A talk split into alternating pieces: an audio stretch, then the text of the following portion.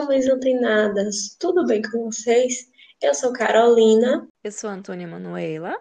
E nós viemos trazer hoje para vocês mais uma novidade. Nós trouxemos o relato de experiência de uma mãe que queria muito, muito amamentar o seu filho. Porém, ela enfrentou alguns problemas. Uma mãe que teve uma parte cesárea e o leite só desceu a partir do terceiro dia. O que fazer?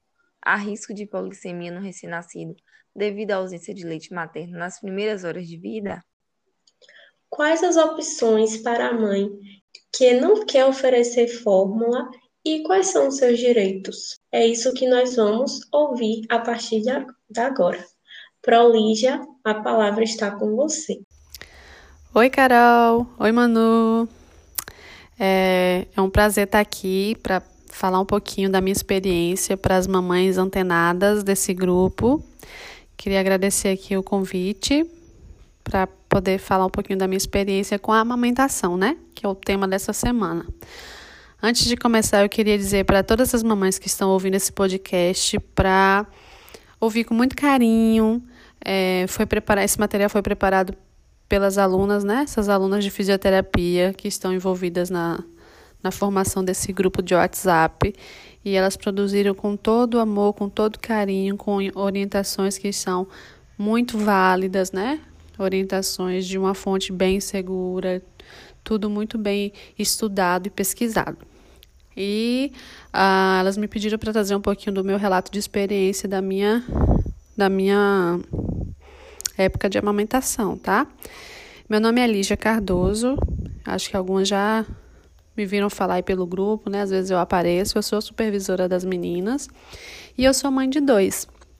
Tenho meu filho Eduardo, que tem três anos, e minha filha Júlia, que tem um aninho.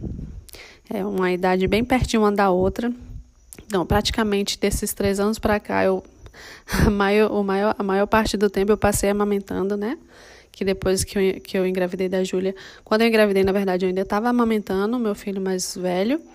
E aí até hoje eu ainda amamento a minha mais nova, no caso. Então eu passei o maior período dessa desse, desse época aí depois de filhos até o dia de hoje ainda amamento. Então para mim amamentar é uma forma de alimentar, é uma forma de de dar amor, de criar vínculo. Você já sabe, né? Toda essa parte linda e bela que realmente é é uma coisa, para mim, é uma, uma coisa muito divina, muito de Deus.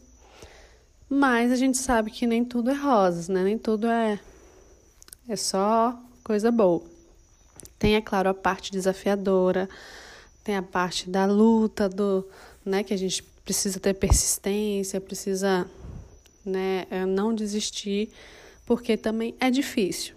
Então, se você é uma mãe de primeira viagem, está gestante, está ansiosa, preocupada com essa parte da amamentação, eu espero que esse relato te ajude de alguma forma.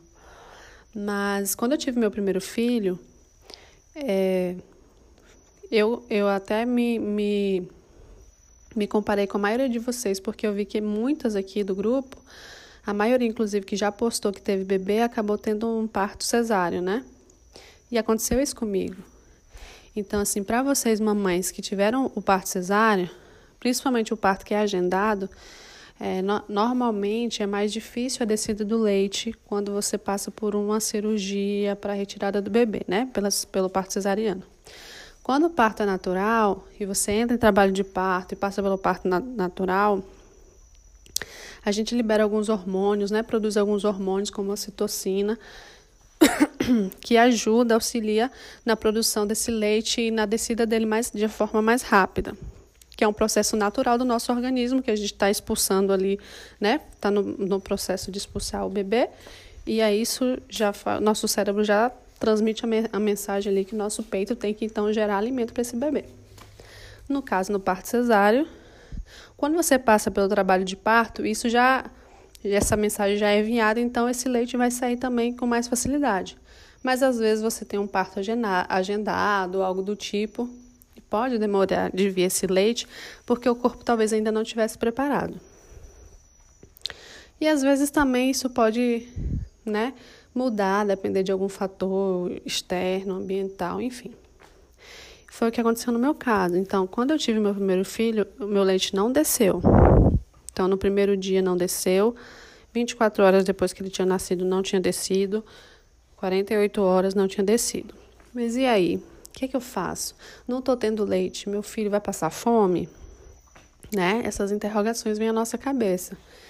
Então, é, a equipe que me atendeu, graças a Deus, foi uma excelente equipe. Então, as técnicas que estavam sempre ali no meu quarto, no hospital, me deram opções, né, as minhas opções, que eu já tinha ciência, inclusive, que é eu, como mãe, tenho o direito de escolher se o meu bebê vai tomar a fórmula, né, o leite complementar ou não, né, isso é um direito seu. Então, se você quiser, você não precisa introduzir, mas é claro que a gente precisa acompanhar o desenvolvimento do bebê e ver se ele está bem, se ele não está com fome e tudo mais. Quando o bebê está na barriga de vocês, o bebê ele é nutrido e alimentado, né? Através da placenta, a gente sabe que o bebê lá dentro tá, tá tendo sua comidinha direitinho, né? E não vai passar fome. Assim, quando, assim que ele sai da barriga, então, ele fez a sua última refeição ali na barriga, então ele também está com a barriguinha cheia. E aí você não precisa ter aquela atenção, ah, nas primeiras horas após o nascimento, meu filho precisa mamar, eu não tenho leite, eu vou dar logo a fórmula, enfim. Essa neura não precisa existir.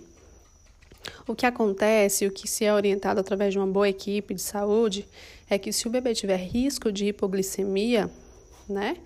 Quando a gente vê que o açúcar está muito baixo, né? A, a glicose está muito baixa no organismo, então isso demonstra que ele está perdendo peso, está prejudicando o desenvolvimento dele, aí a gente precisa entrar com uma opção que seria a fórmula.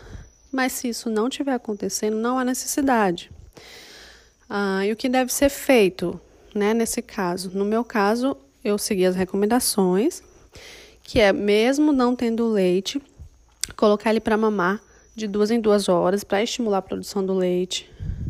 Quando ele não estava mamando, estava dormindo, você pode ordenhar a sua mama, né? Ou se tiver uma bombinha, mesmo que manual, elétrica, tanto faz. Eu tinha uma bombinha manual que me ajudava a retirar, a estimular, porque como ela faz com que haja aquele movimento da sucção, estimulava também a produção do leite. E eu fui insistindo nisso. Aí no segundo dia, né, já lá perto das 48 horas depois que ele tinha nascido, eu optei por conta própria, por minha vontade e decisão, oferecer a fórmula, porque ele estava mamando. Se ele estava mamando, é porque tinha alguma coisa, mas não era o suficiente. E aí eu optei por oferecer a fórmula para ele não passar tanto tempo sem comer, né? E para não ter nenhum risco de hipoglicemia. E graças a Deus, na outra manhã, no dia seguinte, o meu leite desceu. Então, assim, se a gente tiver paciência, insistir, né, e for deixar a natureza agir, em um momento vai dar certo. Eu sei que às vezes, né, a gente tem as exceções, tem algumas mulheres que passam por uma dificuldade específica e acabam realmente não tendo leite, de alguma forma, algum fator psicológico, algum fator externo que possa estar tá, é, acarretando isso. Mas nós, mamães, somos feitas, né, Deus nos fez de uma forma perfeita para ser mãe, gerar um filho e poder alimentá-lo. Então, assim, outra questão que eu queria passar para vocês de orientação é: se for o caso da necessidade de dar esse complemento para o bebê no hospital, a forma como ele é ofertado vai interferir muito lá na frente. Então, por exemplo, a minha equipe que me acompanhou, é, elas ofereciam leite na seringa ou com um copinho, né? Isso, e isso ajuda bastante ao bebê não rejeitar lá na frente a, a mama, né? O, o, o bico do peito.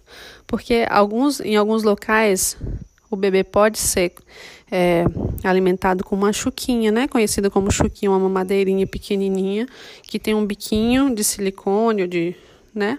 De borracha, que tem um formato diferente do seu mamilo, né? Do bico do seu peito. E isso é ruim também, a, a, a demanda do leite que sai é muito maior. Né? Então ele enche a barriguinha mais rápido, não precisa sugar tanto, então ele vai se acomodando aquele tipo de sucção ali, de, de aquele tipo de artifício, e depois quando vai para o peito ele rejeita. Então isso pode acontecer. Se você já tem essa orientação, chegar a passar por um momento como esse, você tem a opção de falar: não quero que dê na chuquinha. Se chegar a ter que dar uma fórmula, eu quero que ele tome de uma forma que ele tenha. É, não seja tão fácil para ele.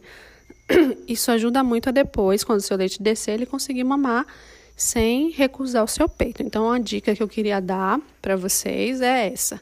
A outra dica é que eu, que eu queria que vocês, com a minha experiência, levassem para vocês, né?